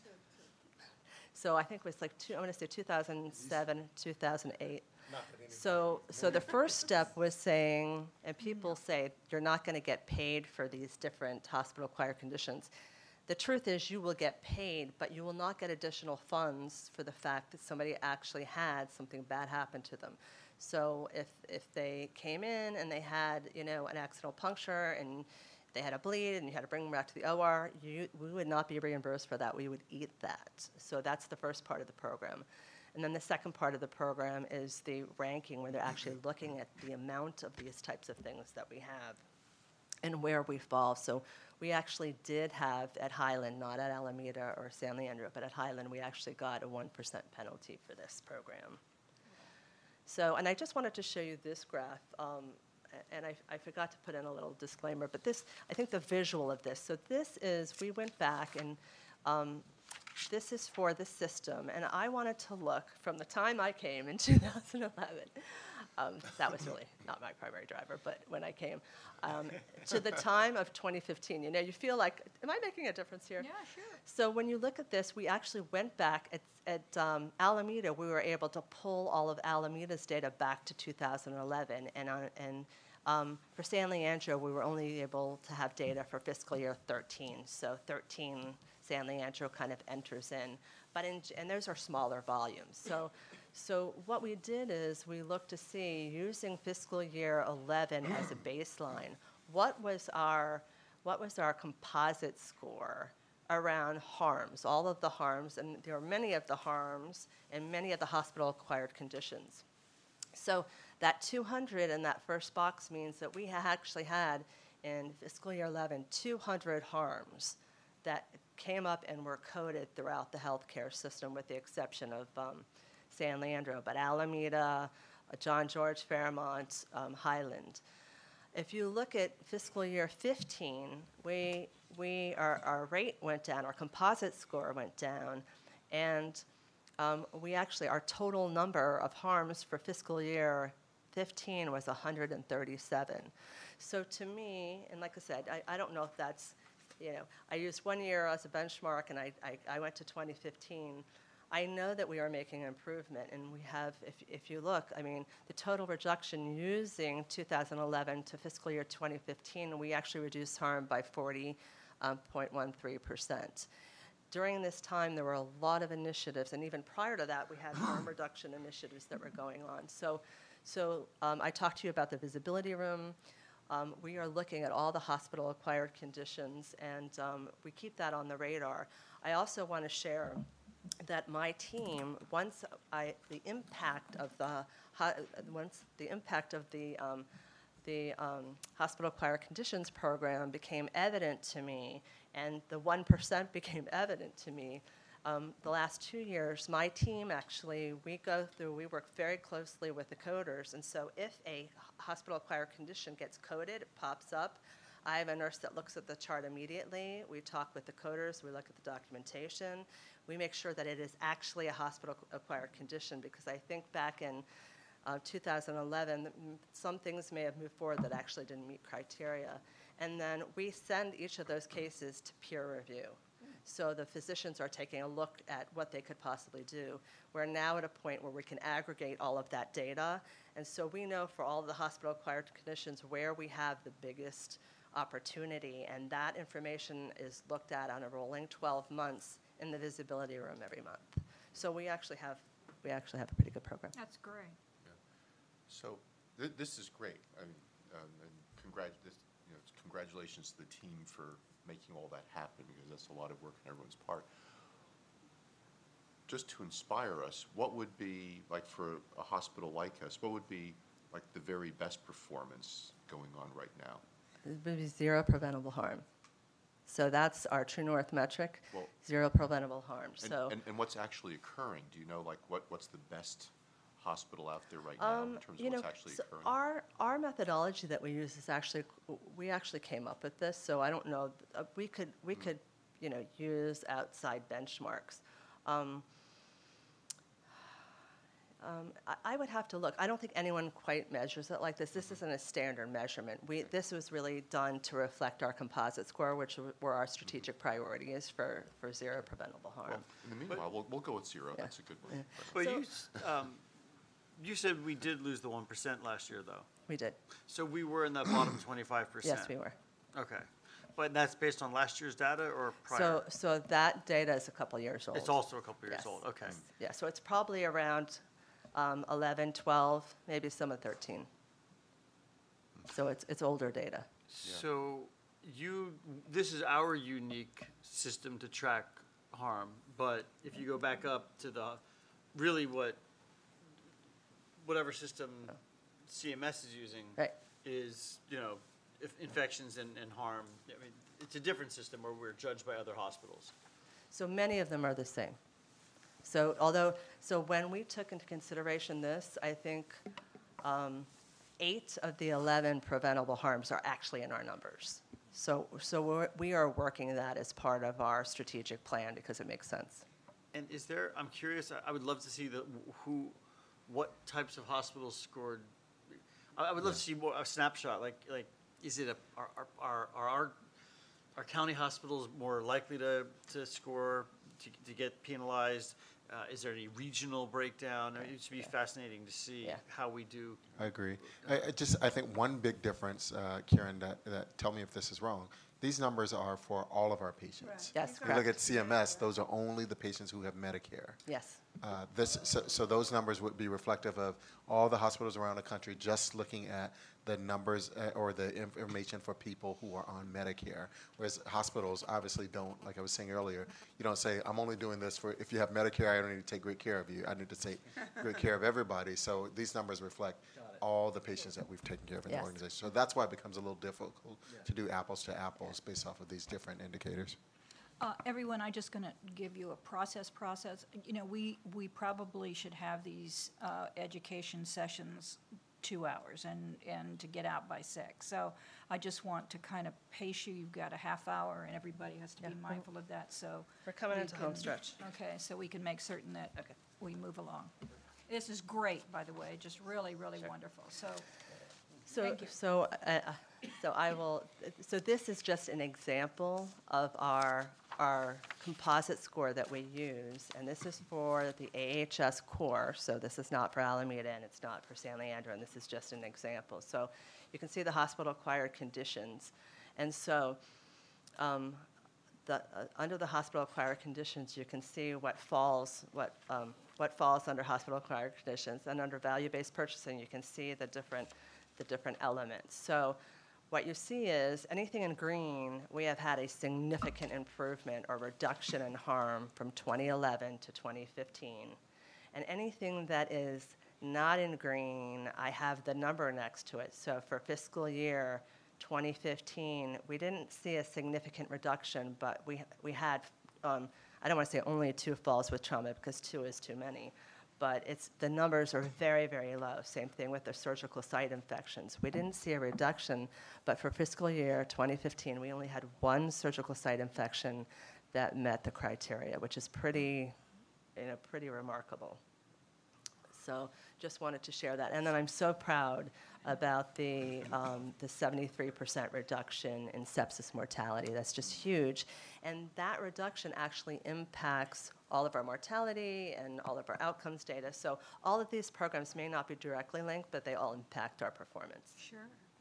So the readmission reduction program is the last program we're going to talk about. And um, so the way this works is they look at your read, the hospital's readmission rate for certain particular diagnoses. So it's the usual. It's um, it's a it's uh, AMI. It's uh, actually I have it next. Next, I can talk about that. So it's got um, So you, you said, just so we're clear, AMI, heart attacks, acute heart attacks, myocardial acute infarction, myocardial infarction. Thank uh, heart failure, and CHF, right? Congestive Right, heart so, failure. so here's the list, and I'll good. go back to the other slide. So the this, this readmission program, um, you can have up to a 3% penalty, and it's, um, that the HAC program that I talked about previously, that is on all of your payment. Once again, the readmission program is just on your increase, um, similar to the value-based purchasing program. But uh, you can see they kind of phased it in with a one, two, three percent, and they're adding more diagnoses. And you can see I put the based on discharges. So this year, um, for fiscal year um, 2016, three percent, um, and then all of the diagnoses that are checked are actually in that category. And the data is from July 2011 to June 2014. So um, So for all three of our hospitals for 2016, you can lose up to 3% of, uh, of your, um, your payment, and um, none of our hospitals were above a half a percent. So we actually fared fairly well. For this readmission, 77% of the nation received a penalty. So only 23% of hospitals did not receive a penalty. So almost everybody did, and many up to 3%, and we only had, all of our facilities were below a half a percent. So I think, all things considered, we, we did okay. I'd also like to point out um, is that for for 2016, July 2011 to 2014, our care transitions program um, was was actually in 2011, 2012. So 2013 is when we started that program, and that's our innovative program where we are sending people out, as Dave was saying, to people's homes to look at their medications, to make sure that they're taking their medications for people that are in high-risk categories. So our data, this is really kind of untouched data, so I, I fully expect that as the um, base states change on the bottom and get closer to 2015-16, we will see um, improvement in those efforts. How, how do death rates play into the issues? So you're not readmitted if, if, if you, if you pass away. Uh, I was, No, I, I mean, so, I was going to clarify I this. Uh, I, I think this may help. yeah, Um, uh, but it's a great question. What I was going to say is, is um, um, re- the readmission penalty is related, and correct me if I'm wrong here, Karen. Uh, a readmission is once you're once you've been admitted for one of these conditions, and then and then you're discharged from the hospital. If you return back to the hospital, either this hospital or any other hospital, for the same condition within 30 days, Oh, 30 then days, you are penalized. Yeah.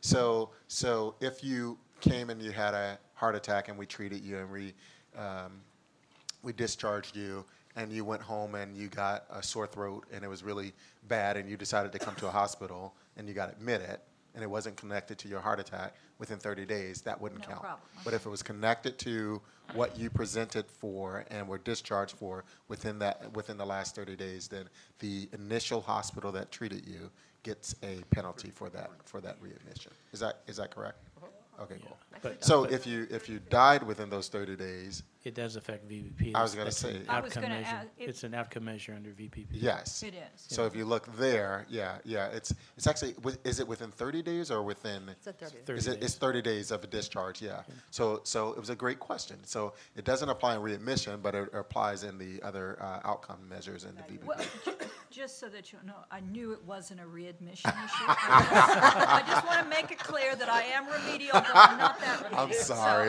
I- I It's like understood. graduation. I If you- did. If you graduate and, or you don't graduate and you come back for That's another the- year, that's that's- the re. I was trying to, thank you, Board Member Tracy. Um, okay, And- moving on. I'm sorry, and, and thr- three, per- and i- it's a percentage of what? The penalty is three It, percent it's of? three percent of of- your increase. So it's, th- so it's, it- it's, once again, it's like a, it's- S- I don't think we described the increase part, although I'm not, I'm not sure that's entirely accurate, but, but let me just say that it, it may be. Uh, when she keeps, when she's referring to an increase, what she's talking about is the payment adjustment that happens every year. So, so Medicare, as a payer, recognizes that your costs go up every year, Uh-huh. give you an adjustment factor each year, and that adjustment factor, you know, your basic cost of living, if you will, can be reduced by a certain percentage based off of your performance in this area. So let's say, for example, that our increase is three percent, then it would be Mm-hmm. Three percent of the three percent, yes. So, very whatever that number is. yeah. small, okay. So what if you're, if you're lousy in everything, all across the board? So you've got, you know, three percent penalty here, and there's the one, one seven five someplace else, and then you, there was, a- what, what, what's the worst-case scenario in terms of penalties that,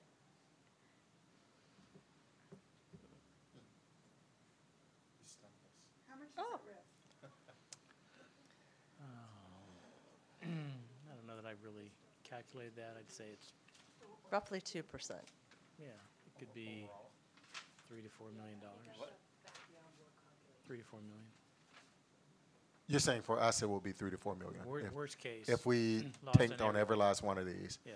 versus six hundred thousand, it would probably be, uh, we'd lose about three or four million dollars. Okay. Right now, Right now. Uh, right, right now, correct. but that can expand. Yes, That's going, that's It will, going yeah. to expand. yes, Okay. As, as Okay, their, This is the uh, last numbers go up. program. Uh, It's just really, hasn't even started yet.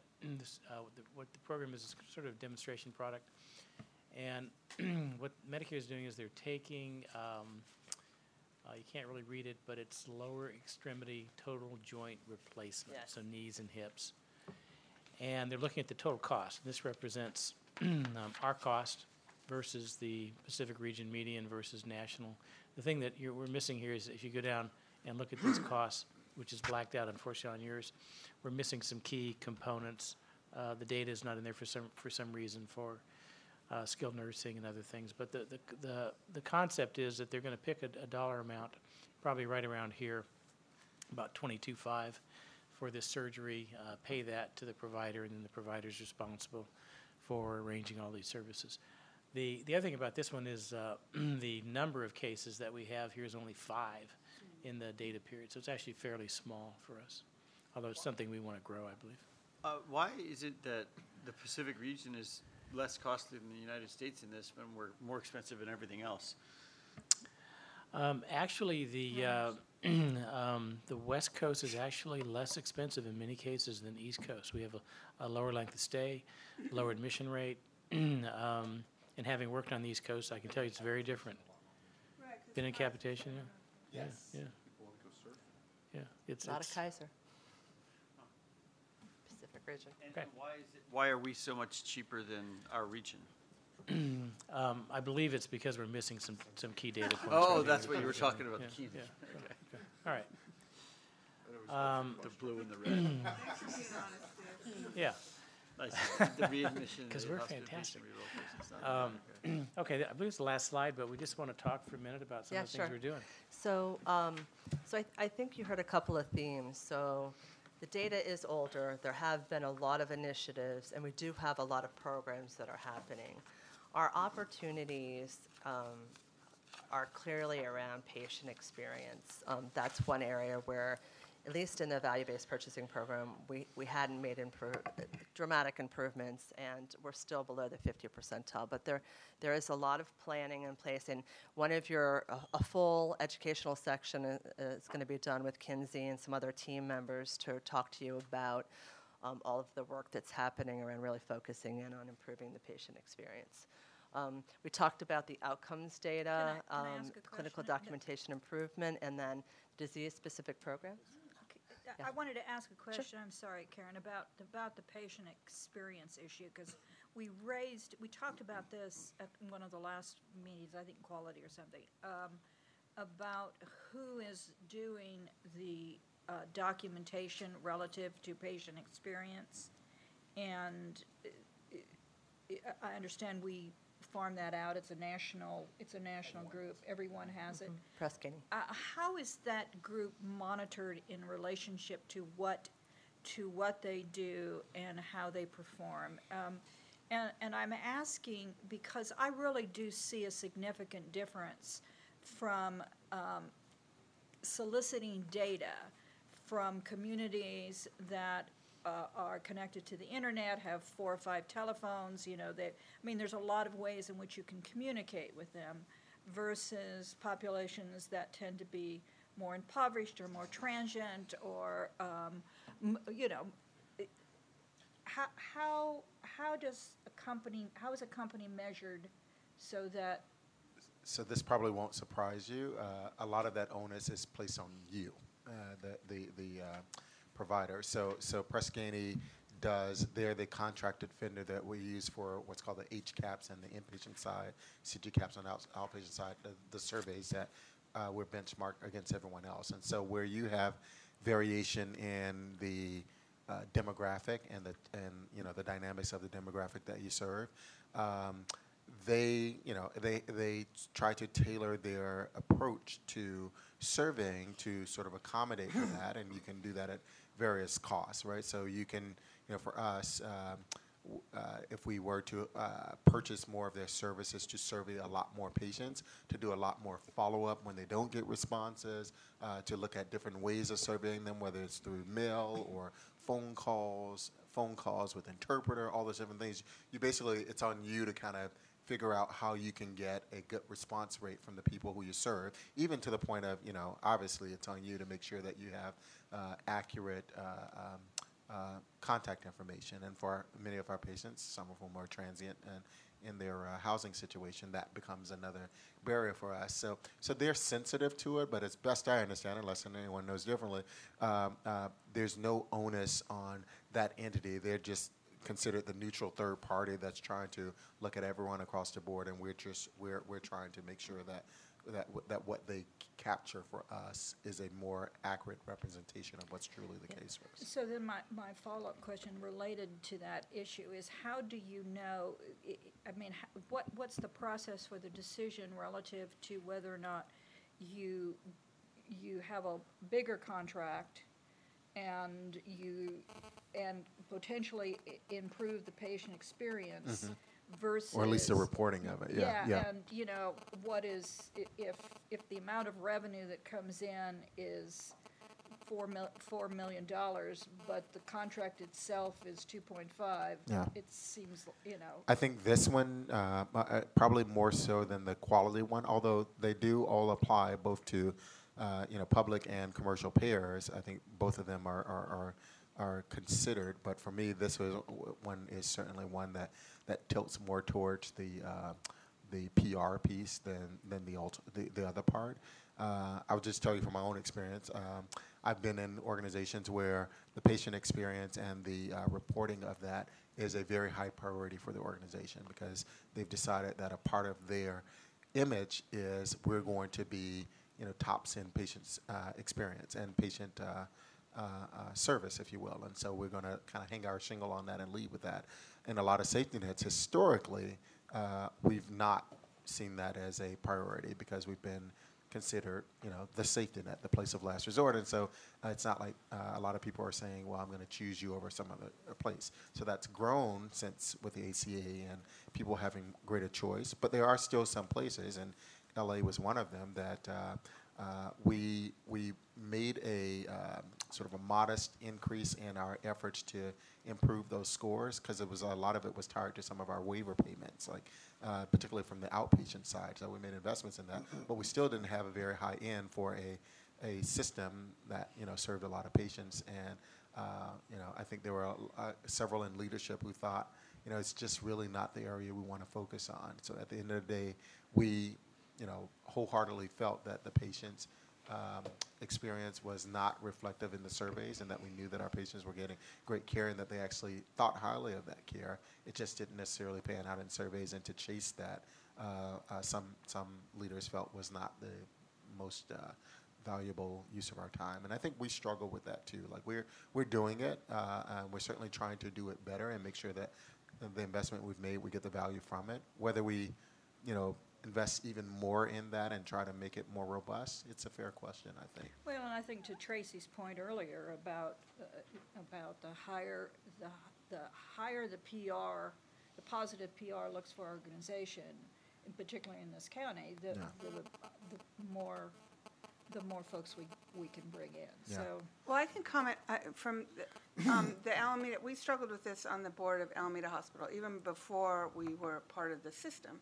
And one of the things that's, um, that influences patient experience to a large extent is this, the environment. And, and Hospital is a relatively old building, and um, the carpet's very old, and the beds, as you know, are kind of old too. And so a lot of times, not only that, but um, where the nursing station is, and things that, that some things that can be adjusted, but some things that can't be adjusted. And these all contribute to whether a patient experience is good or bad, whether they think that they're being, um, that it's too noisy. In fact, noise was one of the biggest Yeah, issues for patients. They said, you know, I had great care, my doctor was great, I got all the tests I wanted, the food wasn't even that bad, but God, it was so noisy there. So they would rank it low on patient experience. And if the, in our hospital, we had um, nursing station um, documentation things that came off the wall, and it would be kind of noisy. You'd be outside the room, you'd pull it down make your notes, put it back. And so that was just one example of things that really influenced the patient experience. That wasn't uh, so much a quality or a, or an outcomes issue. And those are things that I know that we've been addressing. So when the acute care tower opens, our patient experience is going to just Well, and I, I would wonder if, you know, the outcomes actually would be better if the experience was better. I mean, if you're happier with what, if you're happier with the experience, you know, it's very difficult for, I think, a lot of people to determine whether they've got really good care. They're better or they're not, but they, they know that. That's right. They know that it was lousy. We all know the experience. We They- know they- if the food was cold, it wasn't tasty. Yeah. and, and, and all that stuff, and I think those kind of go hand in hand, and to some extent, you know, the, um, the experience proxies for, you know, Those all, sorts of all, the- all the indicators. things that they can't evaluate quite as well. But Except- collect, but collecting the documentation to show Exactly. the experience. There you go. i- Is the issue. And There you go. so i- we can be the best, we can be the best with the group of people we, we, we get Mm-hmm. information from. But if we are not collecting a wide enough base, Sure. it's not gonna Yeah. compare nationally to others. Yeah, I'm just So- advocating for, Yeah. you know, we, we may want to think about that a little harder, just, And- because and- I, I think there's, I just think that there is a relationship, and We do, and we have goals, uh, uh, and w- uh, I think we've shared them. We have goals to increase our, our patient experience scores 'cause we, because we want to, and we think it is important. Uh, uh, we want to, want to track that. And actually, I should say parenthetically, because we've been doing all of these um, employee forums, uh, uh, in, in addition to running the HCAP programs for all hospitals in the country, uh, they also, and the reason they are able to do this is they've been doing patient experience uh, surveys all along, and they continue to do that. So in areas where we don't have those types of uh, standardized metrics like um, uh, HCAHPS, like for example in the behavioral health world, we just use Press Ganey for that experience. And the way that they collect data from the sort of non-HCAHPS version and their own version is a little bit different. Like in that case, we can get the surveys as patients are leaving, and point of fact for um, for John George, our patient experience scores that are just done by patient uh, by Press Ganey. 93% of people are highly recommending the place. That one's done a little differently than this one, where it's post discharge. It's usually, I think, like at least 15, maybe 30 days after that. We give them a download of all the patients we discharge. They randomly select some of them, and then they send the surveys out. So sometimes you're like well past your discharge. You're trying to remember what Yeah, happened in your care. I you know, couldn't all those remember things. what it yeah. was like after Yeah. thirty days. Usually, I guess sometimes you the, the, the things you remember are the things that were really good or the things that really sucked. Everything else, you're like, I guess if I don't remember it, maybe it was just okay. But any of that, all of that is a lot of the stuff we we, we challenge, we're struggling with. But I do share that overall, aren't our, our, our our CMS star ratings for patient experience are on par with most of the community. And this Yes. was the issue we took with that patch article Yes. because it said patients ranked us as the worst hospitals in the state, which is not true. We there's a five star rating for this as well, and we uh, at all three of our facilities have two stars. So we weren't that eager to run out and say, "No, you're wrong. We had two stars. We weren't we weren't one star. We were two. Uh, so you, know, you don't want to hang your hat on that, but. Uh, two stars is the same score that Alta Bates had, that some of the Kaiser facilities had, that some of the other facilities in the area. That you know, when people were responding to this and saying, "Oh, geez, that's that bad place," thank goodness we have this place. And you look at the score, and you're like, "That place has the same score as we do," and they probably spend and invest more on this type of thing. So it's a it's a bit hit or miss, Okay. I, I think. Okay. So in closing, I, I think I'm looking back to our session goal, um, making sure, because we have an educator in the room, right? Um, making sure that you understand the shift from fee to, for fee for service to value, and um, talking a little bit about the uh, value-based purchasing program and two of the other programs. And um, as we've talked through the presentation, I, we've shared some of the ways that um, AHS is, is adapting. There's still some things we need to do. Um, I think with given the resources that we have, we've actually done a good job with um, working in um, the metrics that are being measured through these different programs into our day-to-day operations through our True North metrics and our visibility room. Um, But once again, as we said, there's some things that would really help the clinical documentation program, and that's in discussion. um, And focus on patient experience, which Kinsey will be bringing to you in the new year. Are there any other questions?